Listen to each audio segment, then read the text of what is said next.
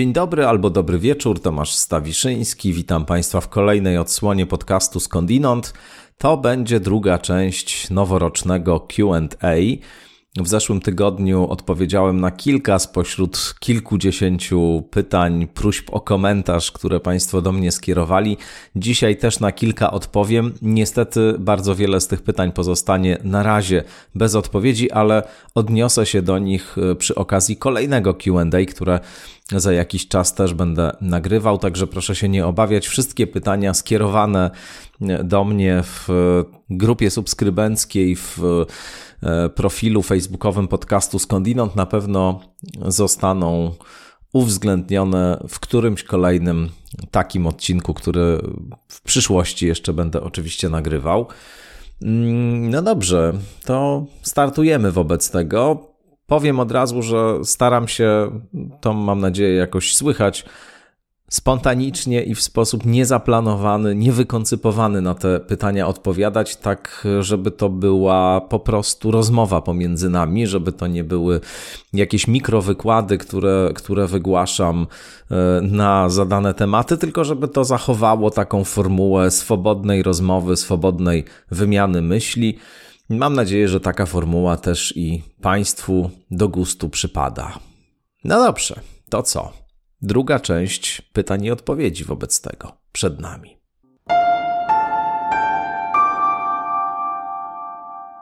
Pan Łukasz Pacan pyta, czy Pana zdaniem warto żyć za wszelką cenę, czy może jedynie pod pewnymi warunkami? Jest to pytanie podyktowane ciekawością filozoficzną, a nie depresją czy innymi zaburzeniami. Mm, to bardzo jest e, fundamentalne pytanie, mam wrażenie. Pytanie o to, czy życie jest wartością najwyższą, czy nie jest wartością najwyższą. Zanim się odwołam do jakichś rozważań czy koncepcji, które na ten temat traktują, to powiem, że sprawa jest niebywale zindywidualizowana. To znaczy, nie byłbym w stanie podać tutaj jakiejś recepty dostosowania dla wszystkich. Nie byłbym w stanie, innymi słowy, zdefiniować jakichś parametrów, które miałyby określać e, wartość życia, e, to czy ono jest warte, czy nie warte, żeby je kontynuować. E, no, takich parametrów, które byłyby do zastosowania dla każdego i stanowiły pewien rodzaj obiektywnego wyznacznika tej kwestii. Wydaje mi się, że mamy do czynienia ze sprawą niebywale trudną, delikatną i graniczną, no bo dotyczącą kwestii życia i śmierci, więc chyba najbardziej granicznej kwestii, z jaką człowiek może się w ogóle zetknąć. E, I z tym zastrzeżeniem przejdę do jakichś bardziej teoretycznych na ten temat e, rozmyślań. Otóż to jest w gruncie rzeczy problem eutanazji, to o co pan pyta.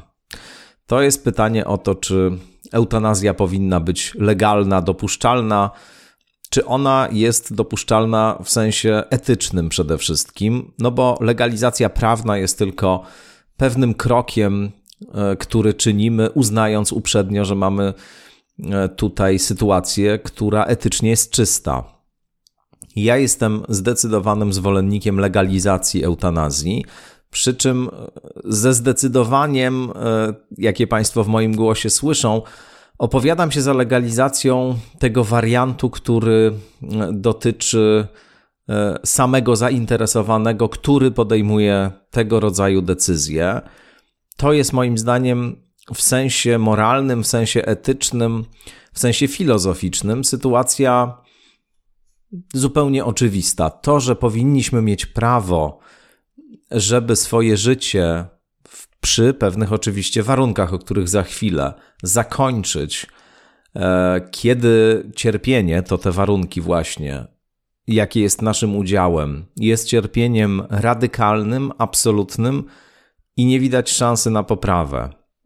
Nie ma rokowań, innymi słowy, zgodnie z wiedzą, którą mamy dzisiaj i ze środkami, które możemy zastosować, jeśli nasze życie będzie tylko cierpieniem i w nieodległym horyzoncie, mniej lub bardziej nieodległym, oczywiście to jest relatywna kategoria, zakończy się śmiercią, no to wówczas e, prawo do tego, żeby z takiego życia zrezygnować, właśnie dlatego, że trwanie biologiczne w sytuacji tak skrajnej degradacji, cierpienia, upodlenia nie jest wartością najwyższą, nie jest warte tego, żeby je utrzymywać za wszelką cenę. No więc okoliczność, że powinniśmy mieć prawo do tego, żeby, żeby życie zakończyć, wydaje mi się oczywista. Oczywista. Jedyną, y, powiedziałbym, argumentacją, którą wytoczyć można przeciwko legalności eutanazji, to jest argumentacja religijna. Tylko religijnie można w istocie y, argumentować za zakazem y, eutanazji. Religijnie, no bo w religii, w chrześcijaństwie w szczególności, to chrześcijaństwa dotyczy, śmierć e, z własnej ręki, czy śmierć na mocy własnej decyzji jest e, ewidentnym grzechem, jest e, czymś, co jest stabilizowane.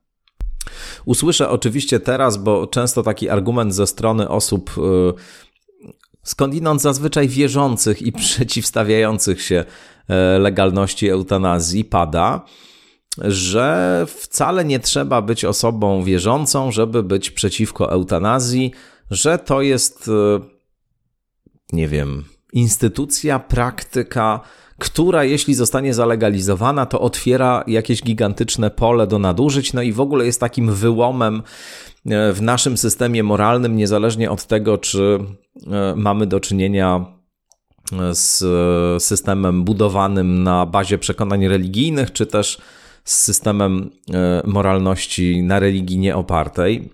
Otóż e, przywołam postać, którą się, tu, która się tutaj czasem pojawia w tych e, podcastach, mm, Bogusława Wolniewicza, człowieka bardzo nieoczywistego i no, pod wieloma względami niezwykłego, myślę. Jakkolwiek te ostatnie dekady działalności publicznej Bogusława Wolniewicza to jednak jest no,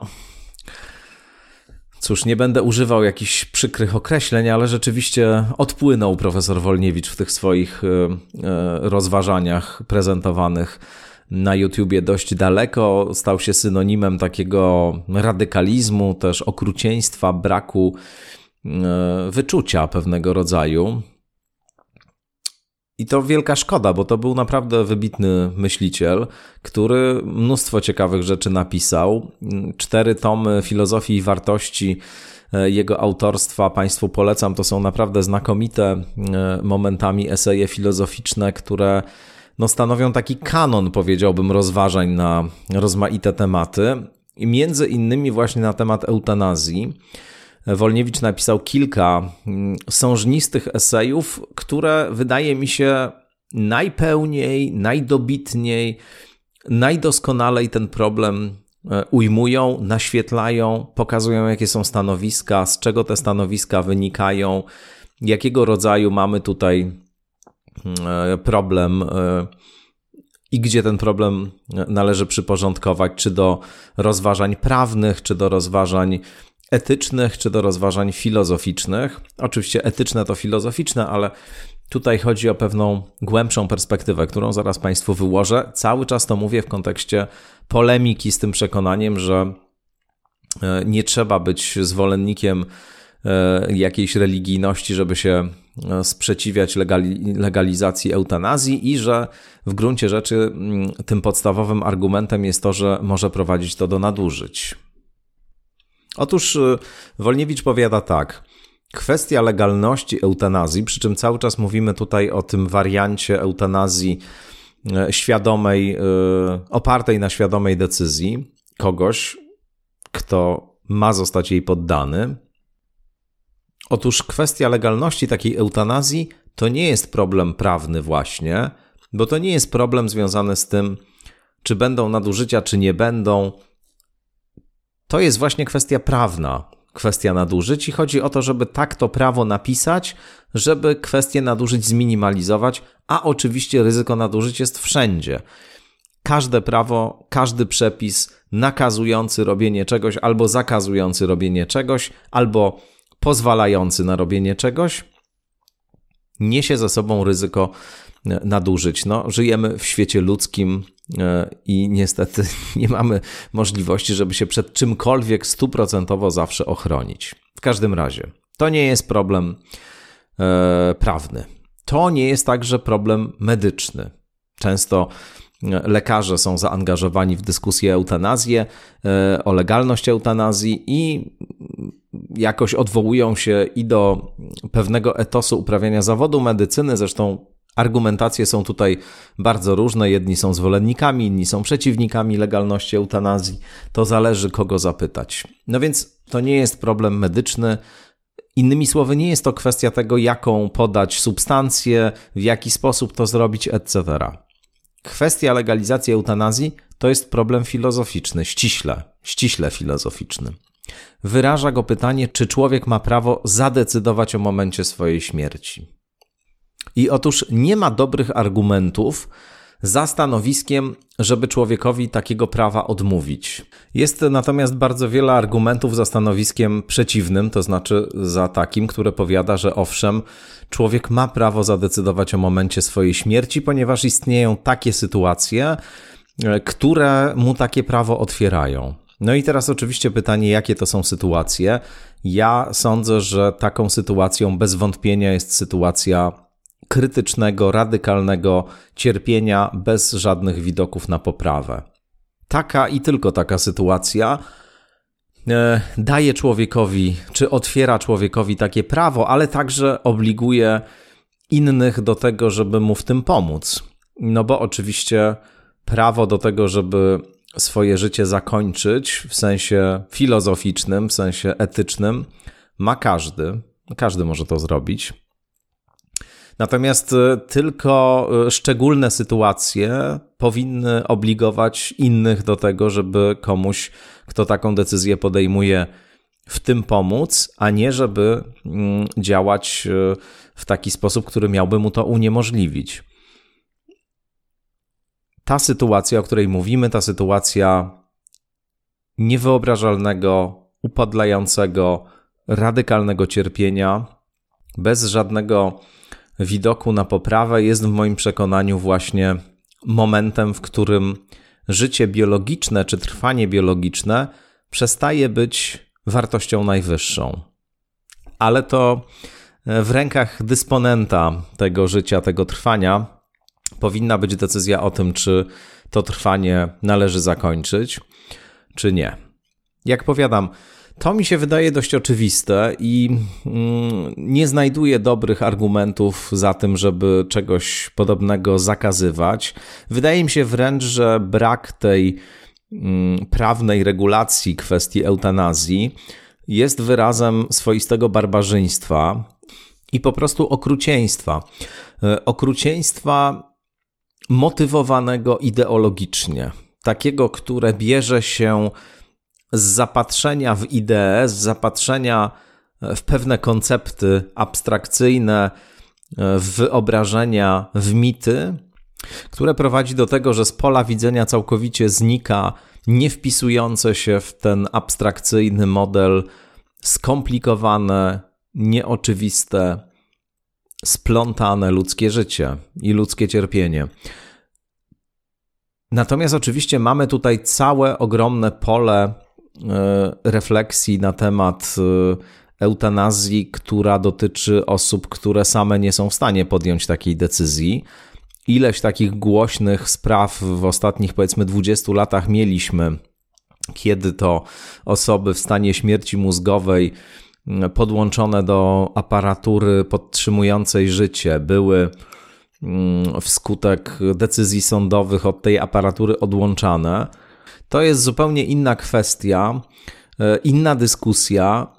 E, I nie mówię, że jej nie odbędziemy kiedyś, bo jest to temat niezwykle istotny pod wieloma względami. Natomiast no, ja się w tej swojej ekspozycji dzisiejszej e, mojego stanowiska na ten temat ograniczę do tej pierwszej opcji. Natomiast oczywiście od razu powiem, że nie mam wątpliwości, że w różnych sytuacjach, w których mamy do czynienia z nieodwracalnie zdegradowanym organizmem, e, który albo w ogóle nie ma życia podmiotowego, albo też e, jeśli jakaś wiązka podmiotowości tam została, to jest to wiązka przeniknięta bólem i e, głębokim dyskomfortem, to zdecydowanie naszym obowiązkiem jest zakończenie takiej, takiego życia, takiej wegetacji biologicznej, która jest albo właśnie czystą wegetacją, albo czystym cierpieniem. Tu znowu mamy do czynienia z ideologiczną egzaltacją bardzo często i religijną egzaltacją, w imię której podtrzymuje się takie organizmy przy życiu.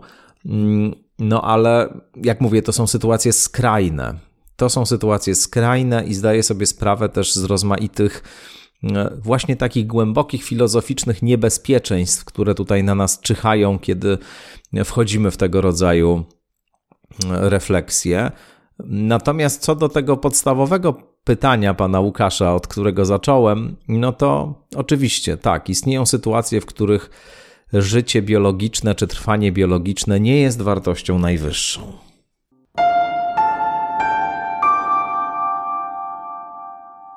Pan Łukasz Żerdzicki, mam nadzieję, że dobrze czytam e, nazwisko, bo nie ma polskich znaków, więc Zerdzicki może, ale zarazem w imieniu Łukasz też nie ma e, polskiego EU, tylko jest L. W związku z czym taką tutaj stawiam hipotezę, że to jest pan Łukasz Żerdzicki. Czym jest prawda lub czy istnieje prawda obiektywna? Mieliśmy na ten temat długą rozmowę wśród znajomych bez ostatecznej konkluzji.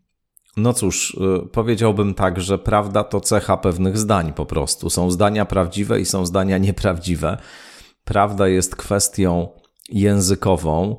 Y, rozważamy kwestię prawdziwości bądź nieprawdziwości w odniesieniu do pewnych zdań, więc to jest pierwsza sprawa, jest to cecha zdań. No a co do konkretnej już definicji, to tych definicji jest bardzo wiele, jak pan zapewne wie.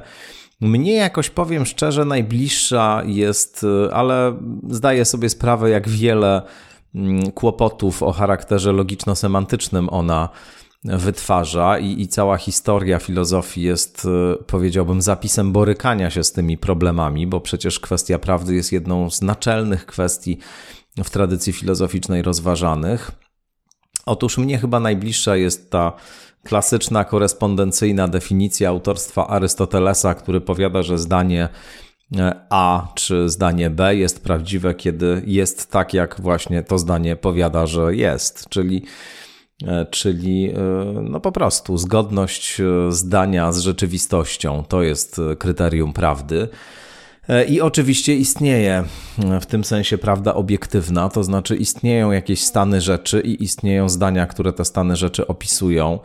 E, istnieją, przy czym to pojęcie stanu rzeczy mam tutaj bardzo szerokie. To mm, jest także e, stan mentalny, to jest także, nie wiem, sfera jakichś fantazji, mitologii i tak dalej.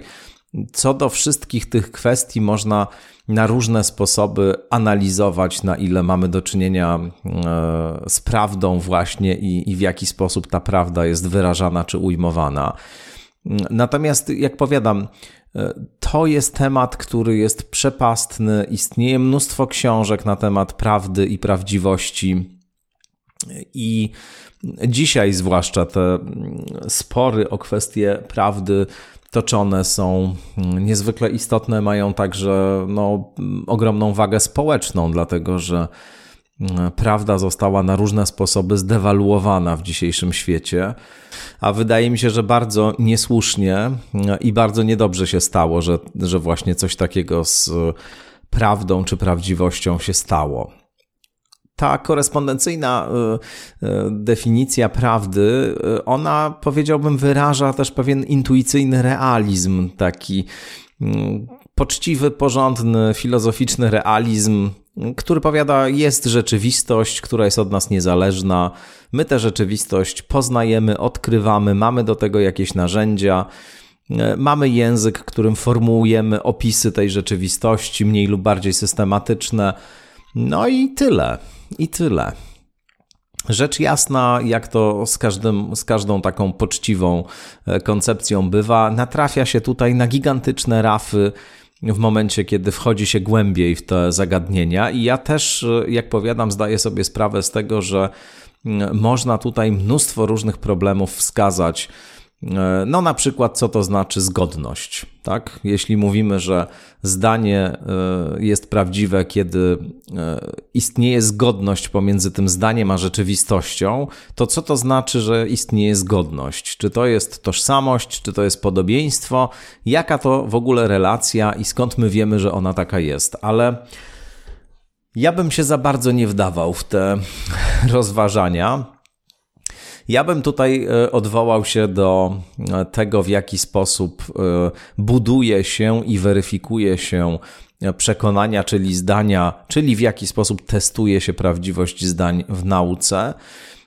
No po prostu w momencie, kiedy projektuje się jakiś eksperyment, który ma na celu weryfikację pozytywną bądź negatywną jakiejś hipotezy, no to w momencie, kiedy okazuje się, że rzeczywistość pracuje zgodnie z tym, jak ta hipoteza przewiduje, to mamy zdanie prawdziwe. A jeżeli okazuje się, że nie, to mamy zdanie fałszywe. I to jest pewna pragmatyka, która e, w praktyce naukowej wydaje mi się niezwykle cenna. E, ona ma, powiedziałbym, wiele przewag nad filozofującą czy filozoficzną tendencją do tego, żeby dzielić włos na czworo i zapuszczać się w te obszary drobiazgowych definicji, sporów, etc. E, poleciłbym Państwu wszakże znakomitą filozoficzną książkę dotyczącą kwestii prawdy. E, książkę wspominanego tutaj nieraz, no bo to mój mistrz niewątpliwy i też przyjaciel mm, Bogdana Chwedeńczuka, Spór o naturę prawdy. To jest książka, która się w latach 80. ukazała, ale ona jest do kupienia na Allegro Przynajmniej była mm, jeszcze do niedawna do kupienia na Allegro. No i to jest książka, w której Chwedeńczuk z charakterystyczną klarownością wywodu i klarownością myślową różnym koncepcjom prawdy się przygląda. Mm, bardzo, bardzo serdecznie Państwu tę książkę polecam. Oczywiście istnieje jeszcze wiele różnych ciekawych książek dotyczących prawdy i prawdziwości, ale myślę, że ten Chwedeńczuk tutaj będzie jak najbardziej na miejscu. Świetna lektura poza wszystkim. No jak większość tekstów, które spod pióra Bogdana Chwedeńczuka wyszły. To prawda jest, naprawdę. To prawda, że to jest świetna książka.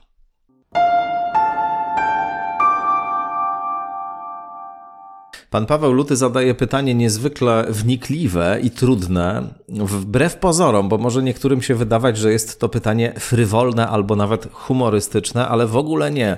Problem jest niezwykle, niezwykle skomplikowany. No dobrze, ale przytoczę. Ostatnio miałem o tym długą rozmowę z córką, lat 8,5 i nie doszliśmy do konkluzji wspólnie, a temat wydaje mi się frapujący. Czy chciałby pan być nieśmiertelny? Niech państwo też się zastanowią nad tym, czy chcieliby państwo być nieśmiertelni. Powiem tak, odruchowo zdecydowanie. Tak, chciałbym być nieśmiertelny, ale chciałbym też, żeby wszyscy inni e, byli nieśmiertelni. E, co oczywiście wiązałoby się z tym, że ludzkość musiałaby w tym składzie, w którym jest obecnie, e, zatrzymać się i ów skład trwałby po czasy.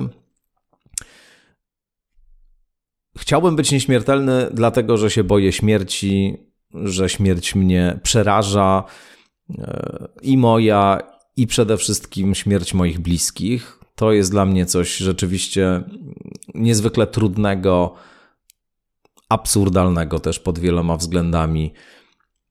Nie przemawiają do mnie te wszystkie narracje o śmierci jako o pięknym dopełnieniu albo e, o czymś, co właśnie mieści się w tym e, wspaniałym porządku przemienności pokoleń, trwania, etc.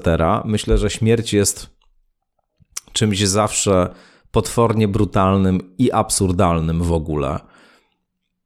Natomiast zarazem, cóż, y, nieśmiertelność y, pomyślana w świecie, który cały zbudowany jest niejako na śmiertelności, którego architektura w sposób ścisły wiąże się z tym, że pojawiają się i znikają kolejne pokolenia istot, w nim że wszystko w nim podlega dewastującemu wpływowi czasu, że wszystko się zmienia i wszystko przemija.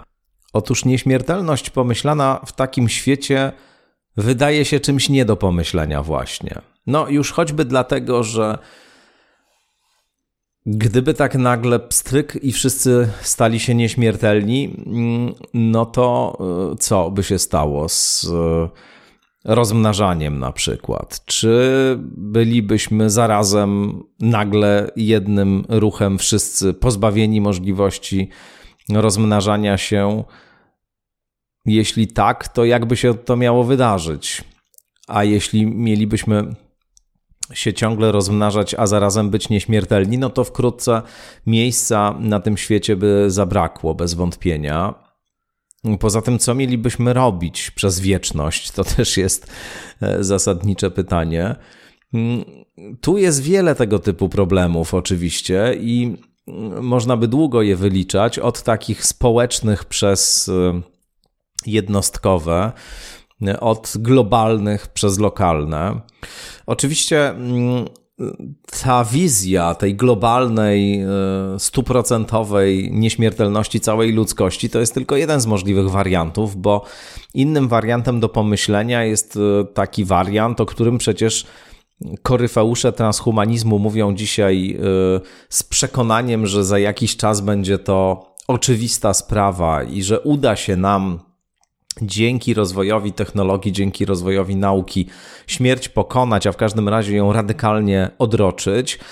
No więc inną wersją czy innym wariantem jest e, nieśmiertelność niektórych. W dzisiejszym świecie mm, wydaje się, że e, w sposób oczywisty ci niektórzy to po prostu elity finansowe, to te 10% najbogatszych, którzy będą w stanie zapewnić sobie dostęp do ekskluzywnej technologii unieśmiertelniania się, jeśli owa powstanie, choć mm, Pamiętam rozmowę, którą odbyłem kiedyś e, w Bostonie zresztą z Jackiem Szostakiem, to jest e, noblista z dziedziny biologii, człowiek, który zajmuje się, e, czy zajmował się i za to dostał Nobla właśnie, procesami starzenia i go pytałem wtedy, czy mm, teraz skądinąd Jack Szostak próbuje stworzyć życie na nowo. To znaczy odtworzyć proces biologiczny, który doprowadził do powstania życia na Ziemi. Naprawdę robi takie numery w tym swoim laboratorium w Bostonie. No więc y, Pytałem go o to, na ile jego zdaniem to są w ogóle realne perspektywy, żeby się udało jakąś taką technologię, która pozwoli zatrzymać proces starzenia się, stworzyć. No więc on powiedział, że to są absolutnie na tym etapie totalne, totalne fantazje, że my w ogóle nie wiemy e, nic na ten temat. Jest to mm, jeden z najbardziej zagadkowych obszarów e, w ludzkiej i w ogóle biologii, w związku z czym no na pewno nie teraz, na pewno nie w najbliższym czasie, a najbliższy czas to pewnie jakieś kilkaset lat. Nam się to nie uda. No, pożyjemy, zobaczymy, albo i nie zobaczymy, jak to się mówi. Natomiast e, gdyby coś takiego rzeczywiście się udało, to sądzę, że mielibyśmy do czynienia z realnie dystopijnym wariantem rozwoju e, cywilizacji. To znaczy, że wytworzyłaby się tutaj faktycznie kasta nieśmiertelnych bogaczy, e, którzy zapewne mieliby jakiś niesamowity wachlarz możliwości, jeśli chodzi o oddziaływanie na własne ciała. No i ta gigantyczna przepaść, która już jest w tej chwili, każda przepaść ekonomiczna, egzystencjalna, moralna, pomiędzy elitą wąską, a całą resztą pogłębiłaby się w sposób nieskończony, gdyby coś takiego zaistniało faktycznie. Przy czym, i to mi się wydaje bardzo przenikliwa myśl, kiedyś to przeczytałem w wywiadzie w Gazecie Wyborczej z Dmitrijem Glukowskim, to jest pisarz rosyjski, autor tego słynnego cyklu o metrze przyszłości. Otóż y, ta sytuacja w tym sensie jakościowo różniłaby się od wszelkich innych sytuacji znanych z historii, kiedy te przepaście nierówności były gigantyczne, kiedy właśnie byli przedstawiciele dworu i, i, i, i lud, który którego życie no było radykalnie, radykalnie e, gorsze i inne przede wszystkim od tego, jak życie dworu wyglądało, że w tamtym świecie, powiedział Glukowski, śmierć była traktowana jako takie finalne wymierzenie sprawiedliwości, a zarazem wyraz tego, że my na pewnym poziomie wszyscy jesteśmy w równym położeniu, w jednakowym położeniu. Że niezależnie od tego, jak jesteś bogaty, jak jesteś potężny, jaką masz gigantyczną władzę, niezależnie od tego, jaką krzywdę mi uczyniłeś, śmierć cię dosięgnie. Natomiast tutaj, niezależnie od tego, jak jesteś potężny, jak jesteś bogaty i niezależnie od tego, jaką krzywdę mi wyrządziłeś, mnie dosięgnie śmierć, a ty się jej wymknąłeś. I to jest rzeczywiście gigantyczna różnica, która na poziomie społecznym mogłaby doprowadzić do jakiejś bezprecedensowej, tragicznej e, w swoich skutkach e, okoliczności dziejowej. Czy tak się stanie, czy tak się nie stanie, nie wiem, ale tu oczywiście już trochę odbiegłem od pańskiego pytania, czy chciałbym, czy bym nie chciał. Chciałbym, odpowiem tak, chciałbym pod pewnymi warunkami. No jednym z tych warunków byłoby to, żeby e, mogli wraz ze mną unieśmiertelnić się również moi bliscy, bliscy ludzie i bliskie nieludzkie zwierzęta. Ale jak powiadam, to jest rodzaj jakiegoś takiego egoistycznego pragnienia bardzo, bo, bo nie wyobrażam sobie, jakby to miało zafunkcjonować w świecie. Z drugiej strony jest coś przerażającego w idei nieśmiertelności. Jest coś takiego, co e, gdy się temu bliżej przyjrzeć i gdy się nad tym głębiej zastanowić, po tym odruchowym E, impulsie, że tak, chciałbym, no bo przecież boimy się wszyscy śmierci i umierać nie chcemy. Nie chcemy tego świata zostawiać przede wszystkim i tych ludzi, których znamy. To jest najstraszniejsze w śmierci, że opuszczamy wszystko to, co tak nam bliskie, tak nam drogie, że to się musi kiedyś skończyć, że już nie będzie kolejnych spacerów z psem, nie będzie kolejnych e, miłosnych uniesień, nie będzie tych krajobrazów, które kochamy, nie będzie tego wszystkiego, co stanowi samą substancję naszego doświadczenia, naszego życia. No i ta świadomość, że, że, że, że to jest tylko na chwilę i że za moment nas już tu nie będzie i musimy to wszystko zostawić, no to jest chyba najstraszniejsze w śmierci i umieraniu. Ale z drugiej strony, taka idea wiecznego trwania, idea wieczności, też ma w sobie coś przerażającego, też ma w sobie coś takiego w gruncie rzeczy odpychającego, bezwyjściowego, klaustrofobicznego nawet. No bo to jest po prostu dla nas trochę nie do pomyślenia. Tak jak nie można sobie wyobrazić własnego nieistnienia, proszę spróbować sobie wyobrazić, że, że nas nie ma. Jest to naprawdę dosyć trudna sprawa. Tak też i trudno chyba sobie wyobrazić swoją nieśmiertelność, swoje wieczne trwanie ale nie mam tutaj jednoznaczności. Nie potrafię odpowiedzieć na to pytanie w sposób jednoznaczny, bo sprawa jest zbyt złożona, skomplikowana i właśnie nieoczywista, i dlatego bardzo się cieszę, że Pan to pytanie zadał, bo ono faktycznie kieruje nas e, w takie obszary, które ujawniają, że cóż, żyjąc, stykamy się ze sprawami, które są naprawdę bardzo, bardzo złożone, skomplikowane i nie da się czasem nic na ich temat jednoznacznie powiedzieć.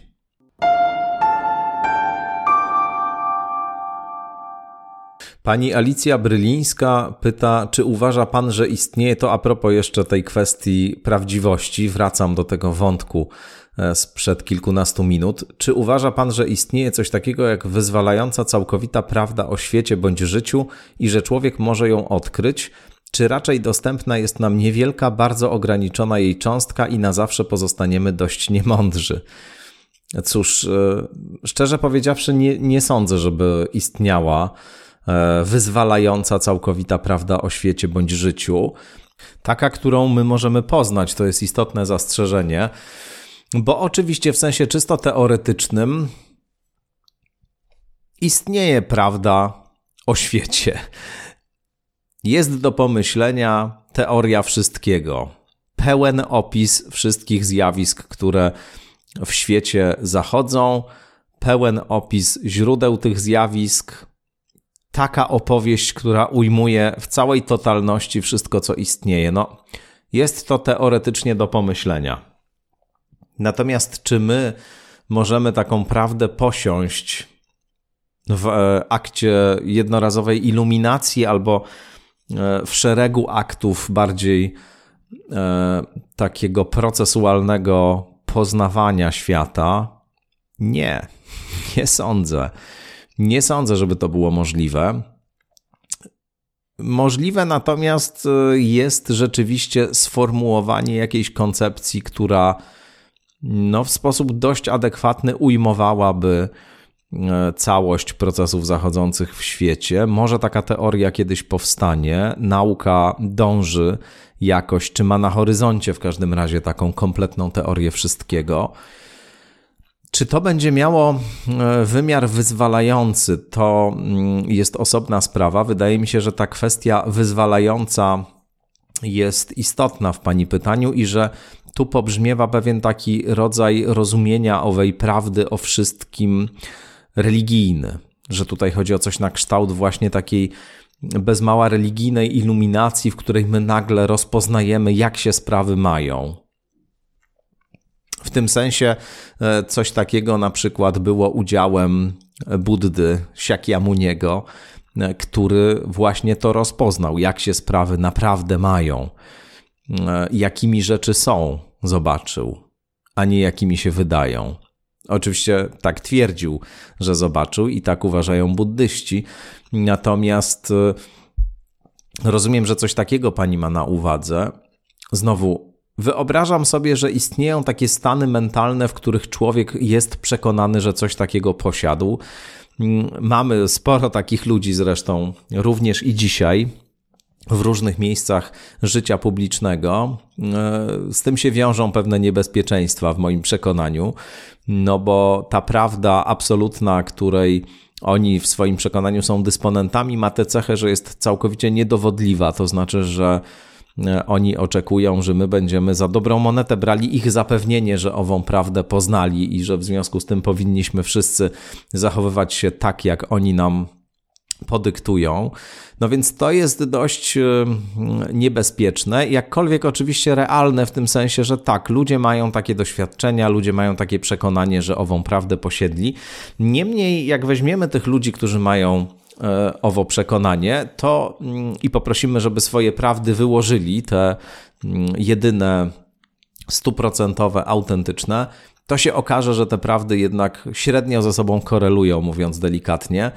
No i to jest poważny argument za tym, żeby zasadniczo nie przejmować się tym specjalnie, e, czego dowieść nie sposób. Nie przejmować to znaczy nie e, czynić z tego e, podstawy do jakichś działań mających obejmować całą społeczność czy całą ludzkość no bo nie jest to taka podstawa, na której można tego rodzaju uroszczenie do władzy oprzeć. Po prostu.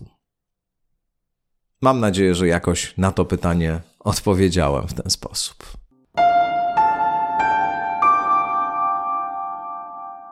Pan Kuba Głowaczewski powiada tak.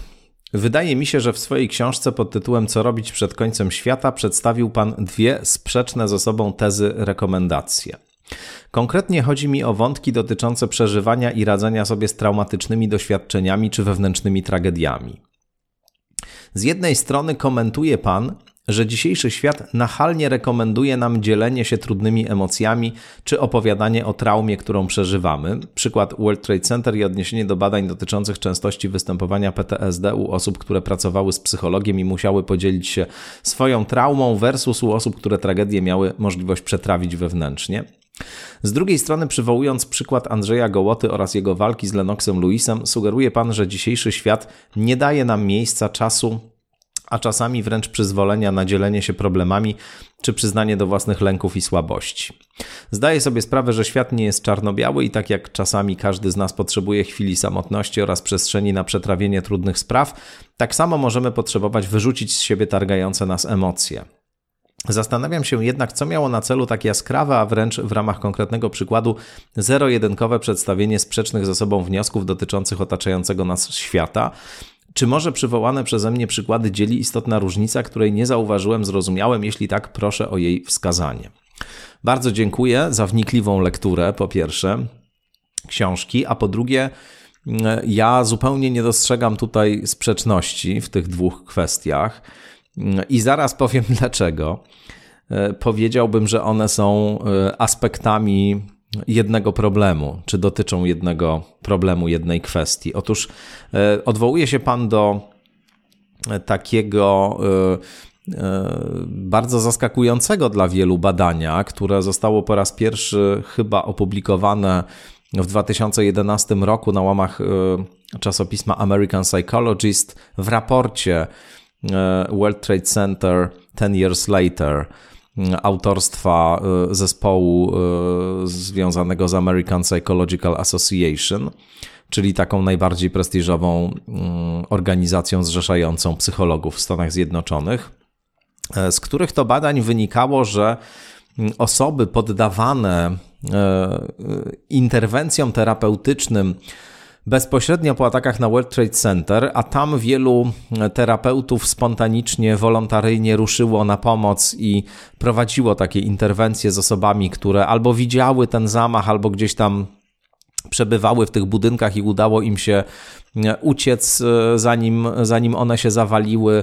Mm, słowem, taki rodzaj e, szybkiej terapii traumy wykonywano tam na ulicach Nowego Jorku, w kawiarniach, jeszcze w dniu, kiedy to się wydarzyło, no i później też mm, bardzo wiele takich interwencji terapeutycznych opartych na technice debriefingu i na założeniach debriefingu, czyli takiej koncepcji, w myśl której e, każdy, kto doświadczył traumatycznego doświadczenia, powinien jak najwięcej i jak najszybciej o tym powiedzieć e, terapeucie bo to mówienie ma działanie uwalniające i terapeutyzujące. Nie chowamy w sobie tej traumy, wyrzucamy ją na zewnątrz, odreagowujemy emocje, no i wtedy będziemy się czuli lepiej, aniżeli gdybyśmy tego nie zrobili.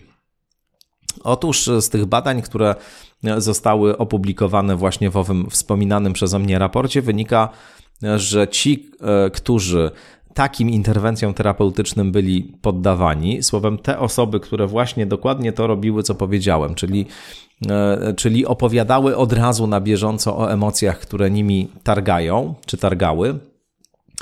Otóż u tych osób e, prawdopodobieństwo wystąpienia mm, z syndromu stresu posttraumatycznego było o wiele większe niż u osób, które nie były poddawane takim interwencjom. Z czego wniosek oczywisty, że tego typu interwencje szkodzą. To znaczy, że e, w momencie, kiedy się człowieka nakłania bardzo wcześnie, na wczesnym etapie e, trudnego doświadczenia, żeby on od razu o tym rozmawiał, no to wówczas y, robi mu się większą krzywdę, niż gdyby mu pozwolić na to, żeby w jakiś y, indywidualny sposób jego psychika sobie poradziła z tym, co się z nim dzieje. Jeśli miałby ochotę, to by coś powiedział, jeśli by nie miał, to by nie powiedział. Chodzi o to, żeby go nie namawiać do tego. Yy, okazuje się również, że znacznie mniejszy procent niż kiedyś sądzono osób rozwija w ogóle PTSD bo to jest około 30% osób, które przeżywają jakieś bardzo traumatyczne doświadczenie. Słowem, odporniejsi jesteśmy niż to się ongiś wydawało. I to są te badania, które ja tam mm, przytaczałem. One są bardzo ciekawe w ogóle i y, ta zmiana w myśleniu o interwencjach y, posttraumatycznych i o tym, co należy robić w ogóle z człowiekiem, który takiej traumy doświadcza, no jest, jest zmianą naprawdę intensywną, zwłaszcza, że wciąż jeszcze gdzieś pokutują te poglądy oparte na debriefingu. W Polsce na przykład e, jeszcze do niedawna stosowano powszechnie w różnych interwencjach kryzysowych metody debriefingu, pomimo tego, że one są, e, że one są e, no, szkodliwe, co jest udowodnione w badaniach. Natomiast w przypadku, w przypadku Gołoty, czy tej figury walki Andrzeja Gołoty z Lennoxem Lewisem i w ogóle w różnych innych miejscach, tekstach, książkach, ja rzeczywiście dużo mówię o tym, że nie ma przestrzeni na to, żeby E, rozmawiać o trudnych e, aspektach istnienia, że kultura nie daje nam przestrzeni na doświadczanie takich stanów, wypiera je, udaje, że ich nie ma. I e, to są te dwa poglądy, i one w tym sensie nie są sprzeczne, że powiedziałbym to zjawisko, o którym mówimy, zjawisko nachalnego terapeutyzowania każdego, kto doświadczy jakiejś trudnej sytuacji, no właśnie między innymi wynika z tego braku przestrzeni w kulturze miejsca na e, trudne doświadczenia.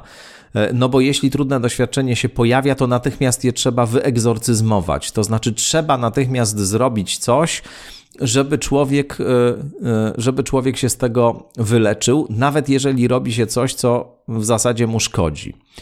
E, I w tym sensie nie ma tutaj e, sprzeczności, bo ta logika e, terapeutyzacji granicznych doświadczeń, przekonania, że każdy, kto mm, coś takiego przeżył, wymaga natychmiastowej pomocy o charakterze paramedycznym, wyrasta właśnie z tego, powiedziałbym, bardzo nerwowego stosunku do trudnych granicznych doświadczeń i trudnych granicznych emocji. One nie mogą po prostu być, Człowiek nie może z nimi zostać, nie może sam, e, ale nie tylko sam, bo oczywiście w rekomendacjach e, leczenia w cudzysłowie e, PTSD, czy, czy właściwie w rekomendacjach dotyczących postępowania z osobami, które właśnie w tej chwili, czy chwilę wcześniej doświadczyły czegoś bardzo traumatycznego, mamy zalecenie nie żeby wyciągać z tych osób różne E, na bieżąco komentowane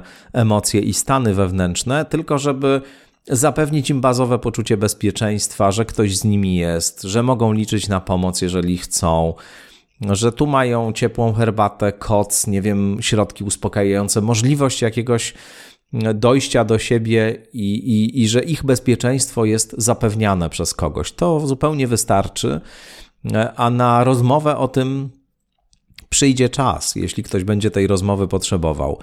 E, I, I właśnie o to chodzi. To znaczy, chodzi o to, że przestrzeń na to, żeby ktoś mógł mierzyć się z taką sytuacją, polega na tym, że my czynimy w kulturze miejsce na to, żeby on mógł w cudzysłowie właśnie usiąść, uspokoić się, pomyśleć, później o tym porozmawiać i tak dalej, a nie na tym, żebyśmy frenetycznie E, natychmiast zaczynali go terapeutyzować po to, żeby tylko, broń Boże, nie zostać e, sam na sam z tą świadomością, że, że życie bywa drastyczne i trudne.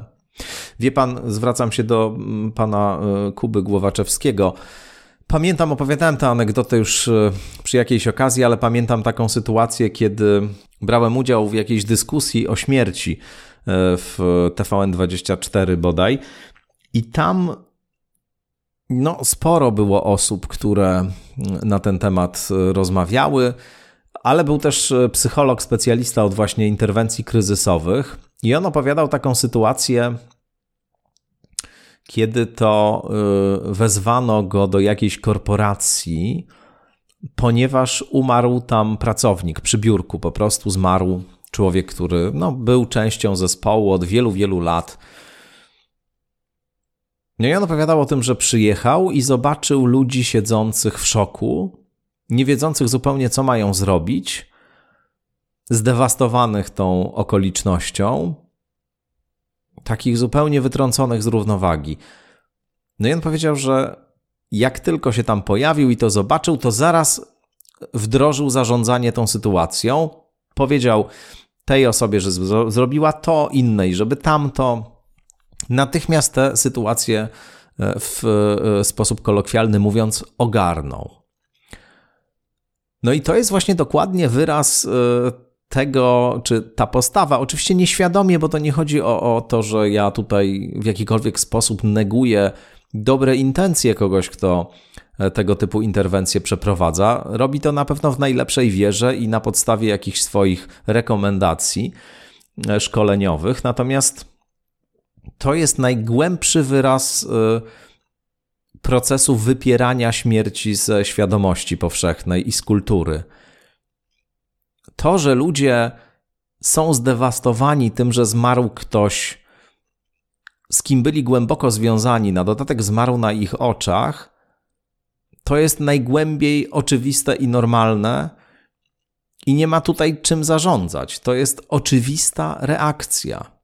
Zderzenie się z bezwzględnością, absolutnością, nieodwracalnością śmierci, nagle, ni stąd, ni zowąd, w przestrzeni, która jest przestrzenią jakiegoś właśnie rozwoju, działania, realizowania zadań i tak dalej, no jest po prostu dewastującym doświadczeniem i trzeba było tych ludzi po prostu zostawić w spokoju, ewentualnie pozwolić im powiedzieć, czego potrzebują, czy nie wiem, chcieliby e, coś, czy, czy mają jakąś potrzebę, etc. Natomiast zarządzanie tym, terapeutyzowanie tego, takie frenetyczne, natychmiastowe, jest wyrazem właśnie postawy, która nie toleruje takich uczuć, takich emocji, takich stanów, która się też odwraca od tego aspektu rzeczywistości, którego tego rodzaju emocje są obrazem, ekspresją.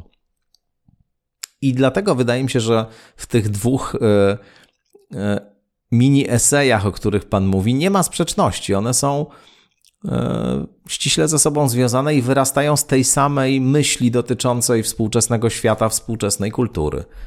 Mam nadzieję, że odpowiedziałem na Pana pytanie w sposób dla Pana satysfakcjonujący.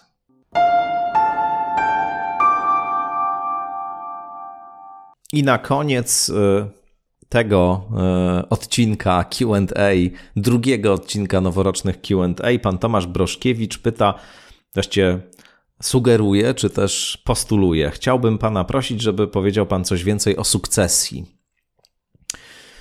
Z przyjemnością coś powiem więcej o sukcesji, ale nie będę nic spoilował, bo zapewne, choć to trudne do uwierzenia, ale są wśród Państwa osoby, które tego serialu nie oglądały. Jeśli Państwo jeszcze tego nie oglądali, to koniecznie, koniecznie proszę obejrzeć, bo jest to naprawdę jedna z naj...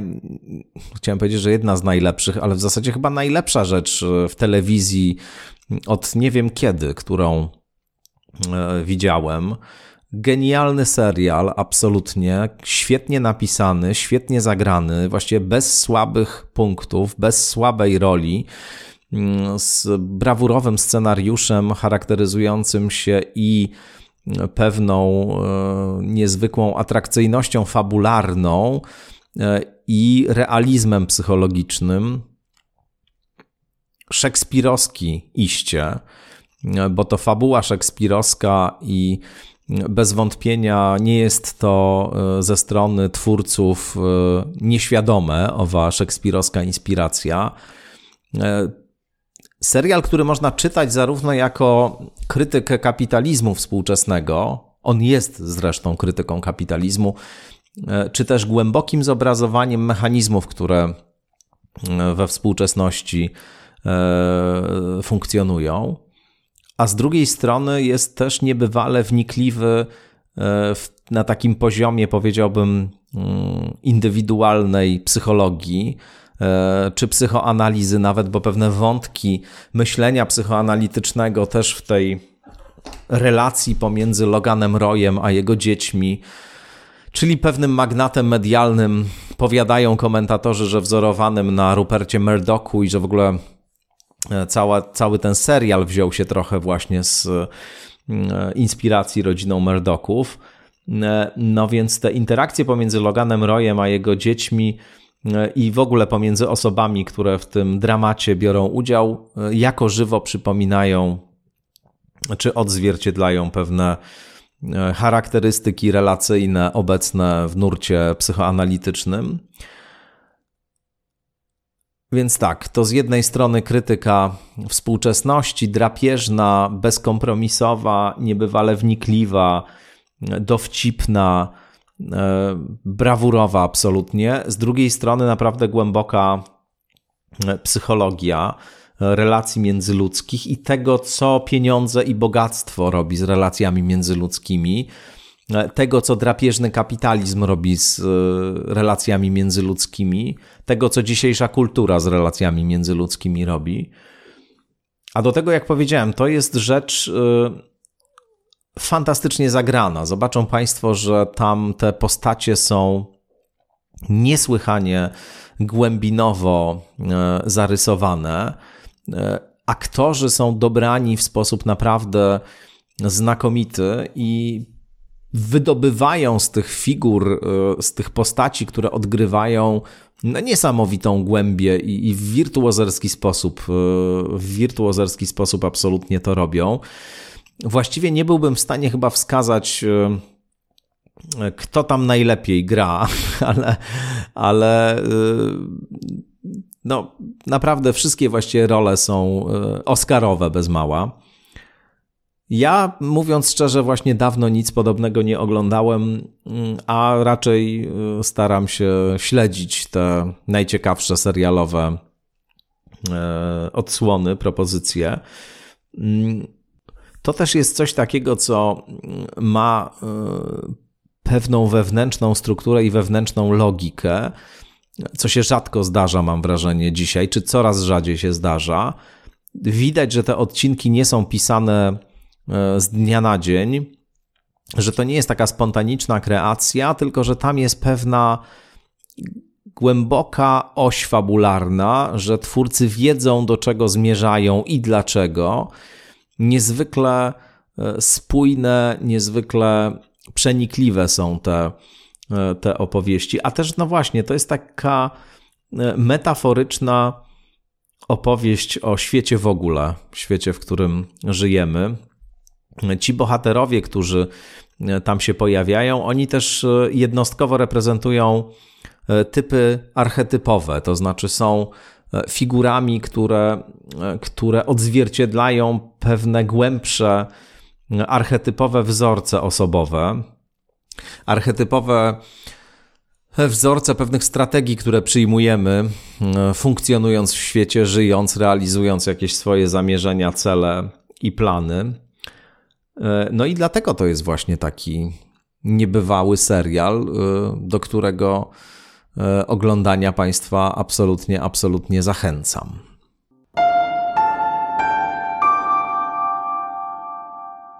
No dobrze, to by było na tyle, jak to mawiano ongiś. E, wobec tego bardzo serdecznie Państwu dziękuję za tą godzinę spędzoną wspólnie. E, jak powiadam, no nie udało mi się udzielić odpowiedzi na wszystkie e, pytania QA.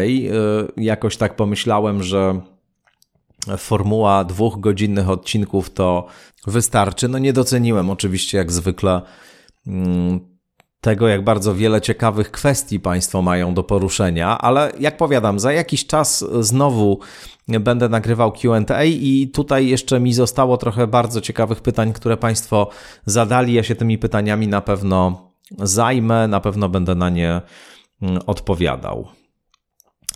Na koniec jeszcze oczywiście zachęcam do e, skorzystania z Patronite albo E, z opcji subskrypcji na mojej stronie internetowej www.stawiszynski.org. W Patronite mamy profil e, podcastu Skądinąd, prosty do znalezienia.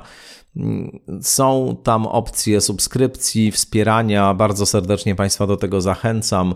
Dzięki temu ten podcast może trwać, może funkcjonować. Bardzo serdecznie dziękuję za to gigantyczne wsparcie, jakiego Państwo mi już teraz udzielają. Jest to naprawdę wielka rzecz. No i wydaje mi się, że to naprawdę jest model, który będzie się coraz bardziej rozwijał. Taki, który nie potrzebuje zapośredniczenia pomiędzy twórcą jakichś treści czy twórczynią, a odbiorczyniami, odbiorcami. Mm, sam z tego chętnie korzystam, również wspieram te osoby, które moim zdaniem robią bardzo e, ciekawą e, robotę. E, no i zachęcam do tego, żeby oczywiście wspierać również mnie. Mam kilka ciekawych, myślę, pomysłów na jakieś działania wokół skądinąd i wokół strony internetowej. Jak tylko się uporam z różnymi aktualnymi, tak zwanymi projektami, nad którymi pracuję, to na pewno W tym roku sporo ciekawych rzeczy jeszcze nas czeka. No i pozdrawiam też wszystkich patronów, patronki, subskrybentów, subskrybentki, panią Iwonę Górską-Kotca, która jest tutaj jedną z rekordzistek absolutnych, jeśli chodzi o wspieranie mojego podcastu. No i Państwa wszystkich pozdrawiam serdecznie. Dziękuję za to spotkanie. No i do usłyszenia w kolejnych odsłonach skądinąd.